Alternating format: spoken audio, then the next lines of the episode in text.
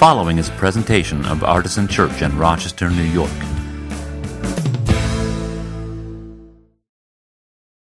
I'd like to begin uh, this morning by asking you to think of one habit that you have. One habit you have. You know, I'm not going to ask you to say it out loud, but what it, um, have you got it in your head? Do you have the one habit? When I say that I want you to think of one habit, you know what it is? Let me ask you this question. Again, I'm not going to ask you what it was, but by show of hands, when I said think of one habit you have, how many of you thought of a good habit? Oh, look at that. You guys are, uh, by percentage, probably more likely to think of a good habit than the early service. Not that that says anything about the quality of people that you or they are. But, uh, how many of you, when I said to think of a habit without giving any further direction, thought of a bad habit that you have? All right, yeah. In both cases, the, the, uh, the bad habits were overwhelmingly more highly represented than the, the, the good habits. And I wonder why that is, or what it says about us. Because habit is, it, after all, it, it is a neutral word, right? You need the adjective to, to find out whether, whether it's good or bad. Most of us, when I say the word habit, think of a bad habit. Well, today's sermon title is A Habit of Service. Service, I hope, would be one of the good habits. And this uh, sermon comes in the context of a series in which we as a church turn our attention to a thematic thread for the ministry year called Deep Waters. For uh, 2016 17 ministry year, for most of the next year, we will be thinking about what it means to swim out into the deep waters of faith and to deepen our faith through Scripture and prayer and service. And you may remember, if you were here last week, that in introducing this thread for the first time, I talked about how we need to do all three of those things at once Scripture, prayer, and service. All at once. Remember, I used the example of Katie Ledecky, that really amazing swimmer uh, who practically lapped the field of world class athletes in the 800 meter swim. And I talked about the act of swimming, how you use your right arm and your left arm and your feet to propel you through the water. And that um, the right and left arm are kind of like scripture and prayer. These are ways of deepening our, our devotion to God. But that the legs kicking is sort of the motor. And that is, that is acts of service. And so we went into scripture and prayer with a little bit more depth last week.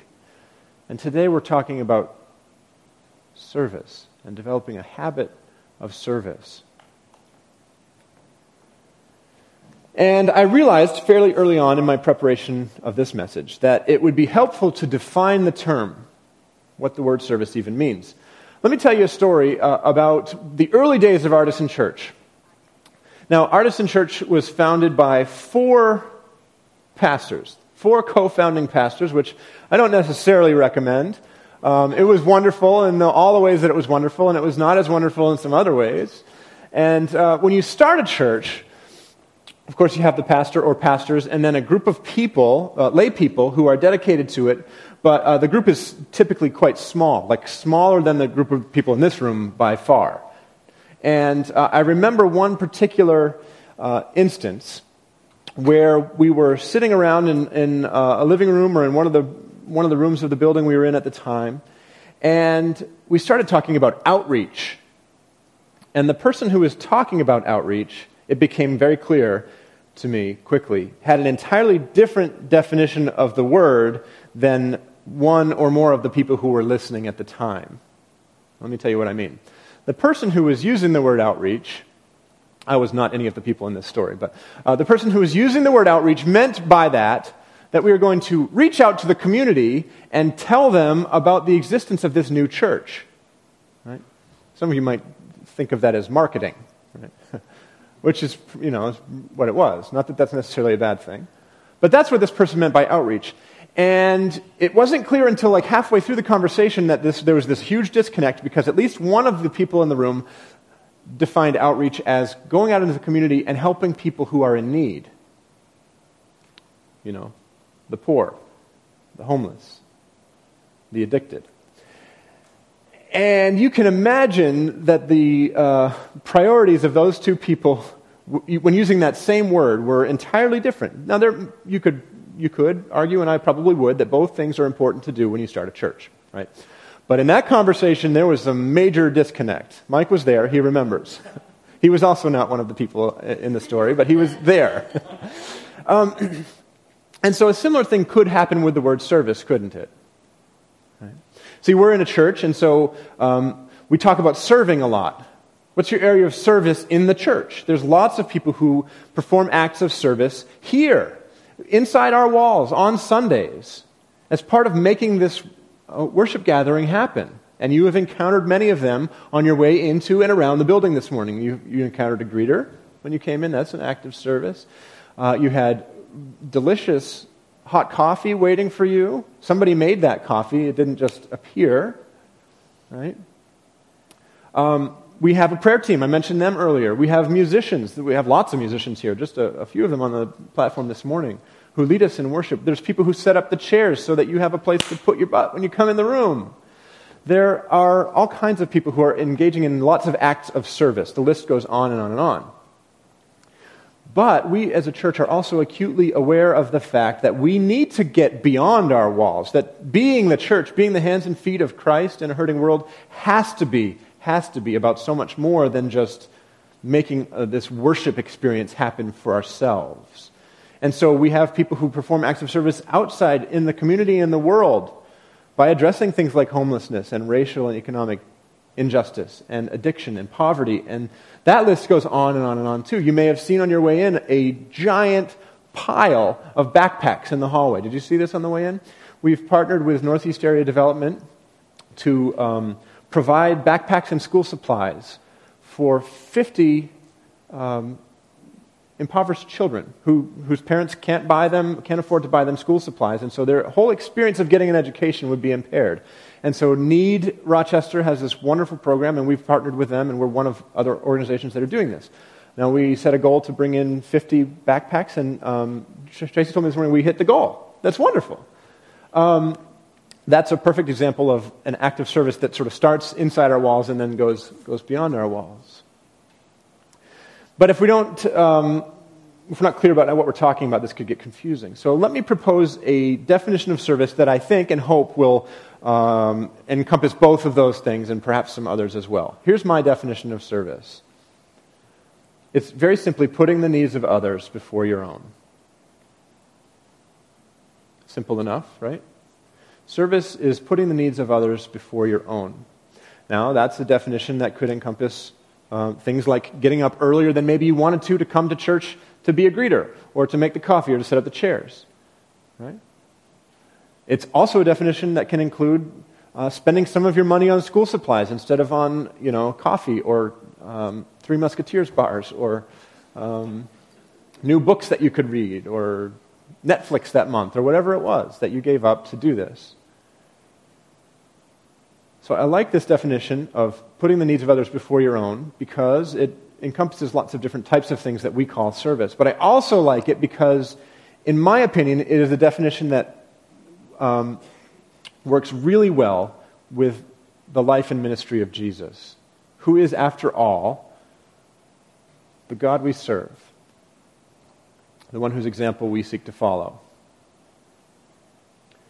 It's consistent with the way he lived his life on earth, and it is consistent with uh, the way he taught his disciples and the way he, through the miracle of uh, time passing and these teachings being handed down, is the way he teaches us as well. Let me t-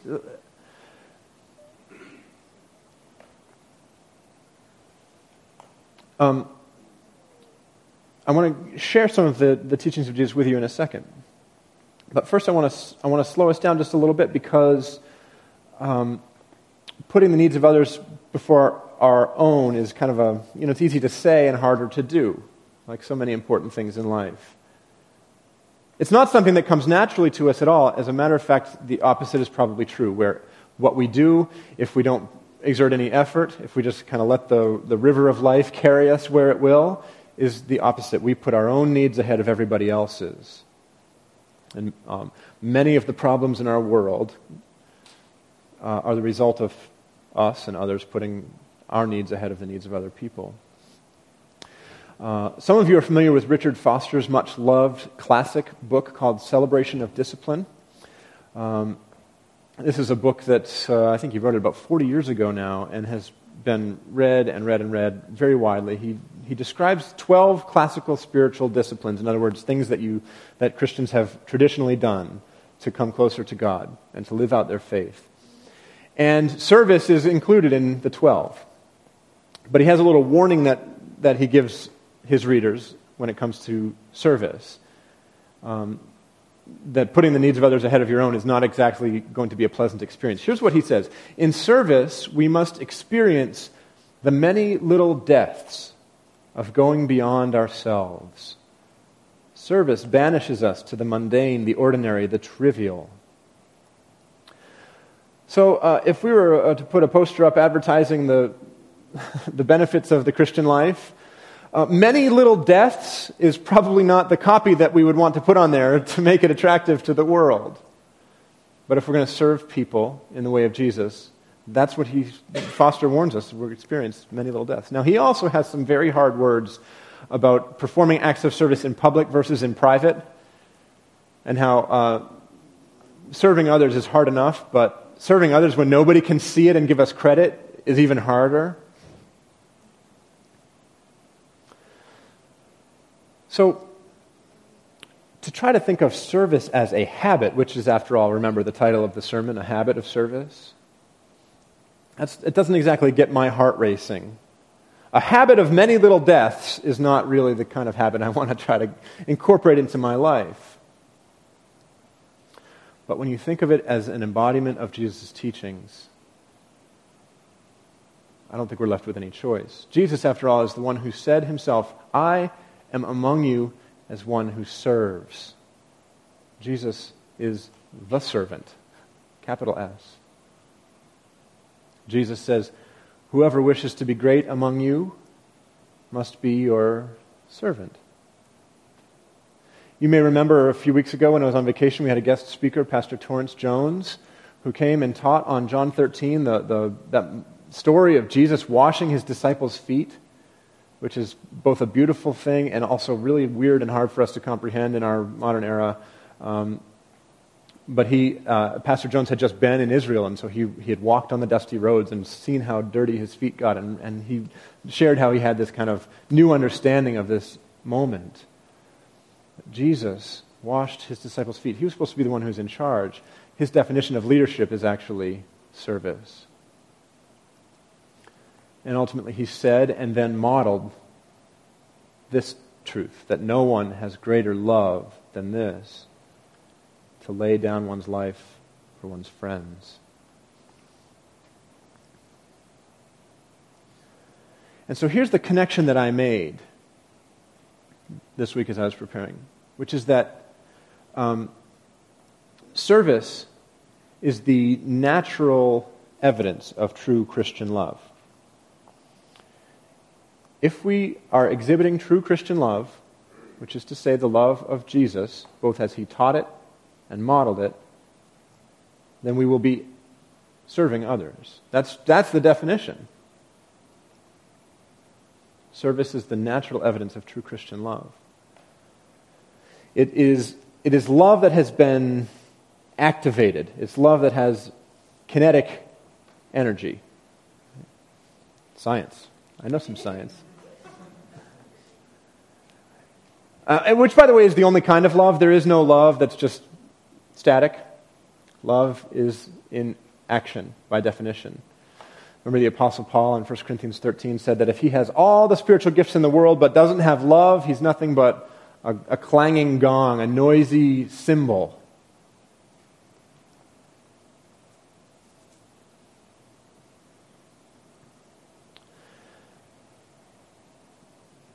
You know, the New Testament has this beautiful metaphor for how to live out Christian love. It appears over and over again in the New Testament, particularly in the letters uh, of Paul. The metaphor for, for how we are to love each other is, is the metaphor of getting dressed.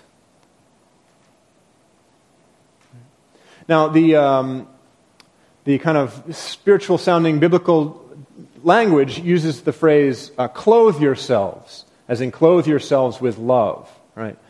But, um, and, and that's not how we say it, though, is it? When we're talking about putting on clothes, we just say get dressed, right? If I'm telling one of my children that they need to put clothes on because we're going to leave the house, I don't say, Teddy, go upstairs and clothe yourself. I say, Teddy, go get dressed. You're driving me nuts. Right. And so I'm going to um, read to you from Colossians chapter 3. Um, and instead of using the phrase clothe yourselves, I'm going to say get dressed because I think it kind of gives it a little bit more like snap. It, it just kind of works better that way. This is Colossians 3 12 through 17. As God's chosen ones, holy and beloved, clothe yourselves with compassion. Wait, get dressed with compassion, kindness, humility, meekness, and patience. Bear with one another. And if anyone has a complaint against another, forgive each other. Just as the Lord has forgiven you, so you also must forgive. Above all, clothe yourselves with love. Above all, get dressed in love, which binds everything together in perfect harmony. And let the peace of Christ rule in your hearts, to which indeed you were called in the one body, and be thankful. Let the word of Christ dwell in you richly. By the way, you can do that by engaging in scripture study and in prayer. Teach and admonish one another in all wisdom, and with gratitude in your hearts, sing psalms, hymns, and spiritual songs to God, whether or not the words are on the screen. And whatever you do in word or deed, do everything in the name of the Lord Jesus, giving thanks to God the Father through him.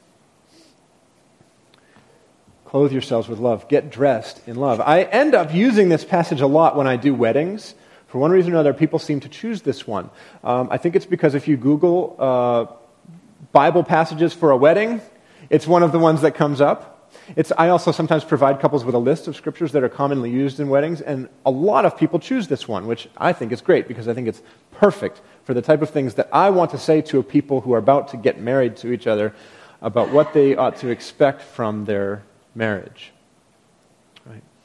Uh, I tell them that love is, is not some magic wand that will keep them feeling happy and affectionate toward one another all the days of their life with no effort.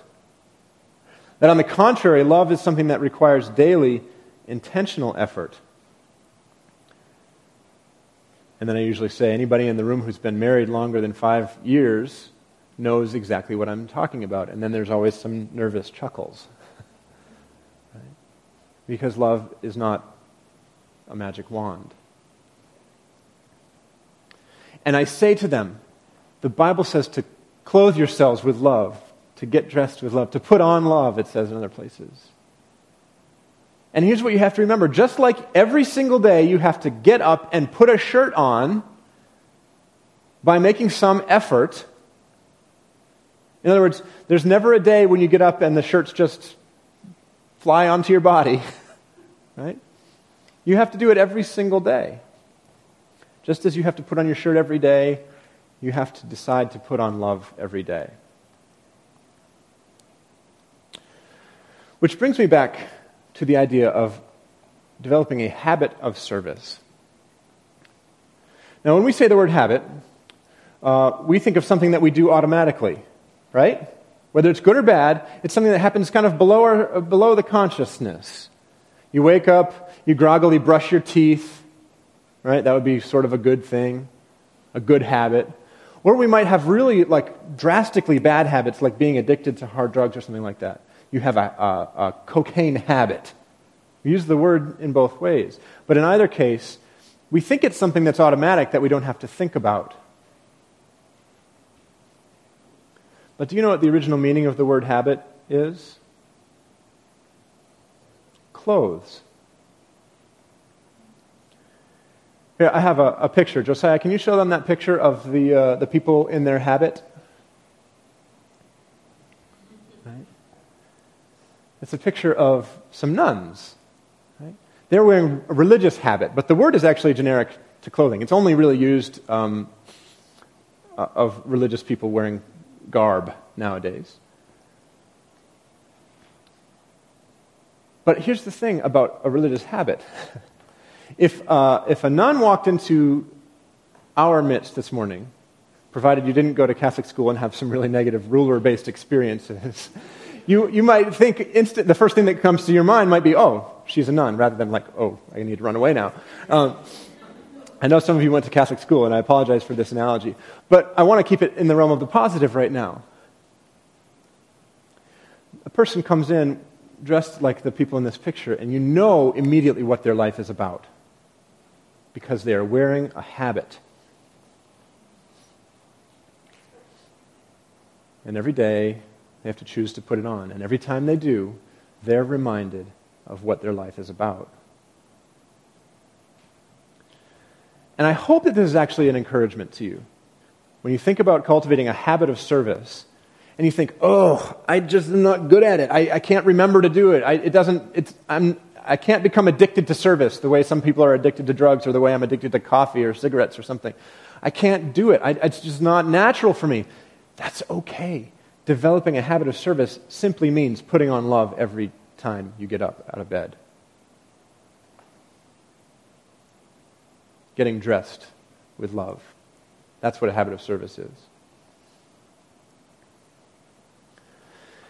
And so, as we close this morning, I want to think back to our trifecta of spiritual depth. Remember the three things that com- compose deep waters Scripture, prayer, and service.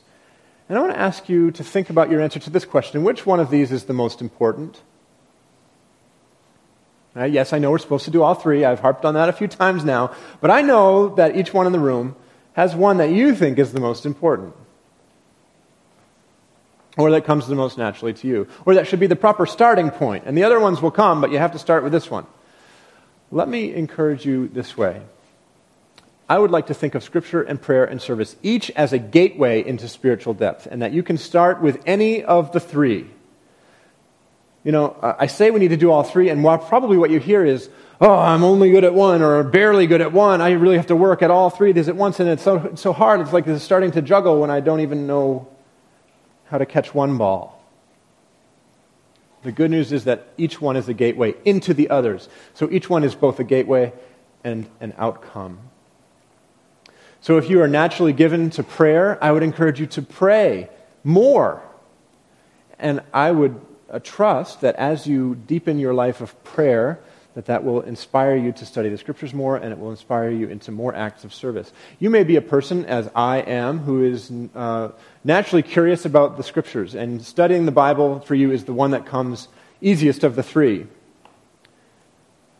I would encourage you to study Scripture more because I'll tell you from my own experience, the more, when, when I am studying Scripture regularly, when I'm making it a habit, when I'm putting it on every day, those are the times uh, when I start to become like better at prayer. It's weird that uh, uh, Scripture is a gateway into better prayer for me, even though prayer doesn't come as naturally. And it's times like that when I'm, when I'm studying the Scriptures every day, when I'm making it a habit, that I begin to be drawn out into service because you can't study the Scriptures and think, oh, I don't have to care for the people around me. I don't have to put the needs of others ahead of mine because you can't, you can't do it, right? And you might be a person, lastly, who is naturally drawn to acts of service and they may be, it may be for reasons that are completely uh, irreligious. You may, in fact, not consider the scriptures authoritative in your life at all. You may not even be sure there's a God that's worth praying to, but you know you want to serve those around you. And I would suggest to you that it's okay to start there too, because service can be a gateway into Scripture and prayer. And I'm going to trust that we're going to see that this is true over the coming year as we work at all three. Go in through the gateway that is natural to you and let the others become the outcome for you. One of my spiritual heroes, Richard Rohr, uh, operates a, um, an organization in New Mexico called the Center for Action and Contemplation. He's a Franciscan friar, and he's just a lovely, lovely person. And he talks about the naming of his organization, the Center for Action and Contemplation, and he says this The most important word in our center's name is not action, nor is it contemplation, but the word and. We need both action and contemplation to have a whole spiritual journey. It doesn't matter which comes first. Action may lead you to contemplation, and contemplation may lead you to action, but finally, they need and feed each other. Since that little tiny word and is the most important word in the name of the Center for Action and Contemplation, I'm going to ask you, before we come to communion, offer, uh, to practice a brief silent meditation on the word and, because there's so many ors in our life. I can do this or that, this or that, this or that. I want you to think about making it an and. You take just a moment and reflect on that simple little word, and, before we come to communion today?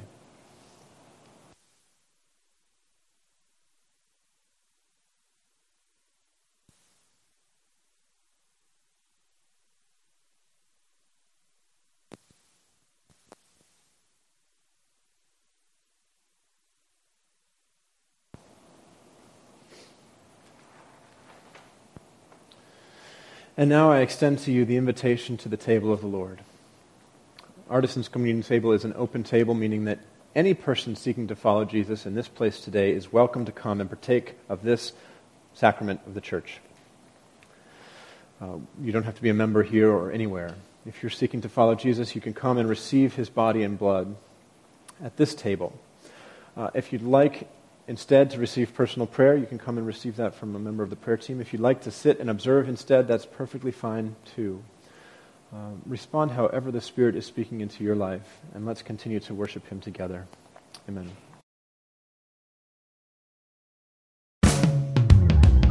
For more information, visit us at artisanchurch.com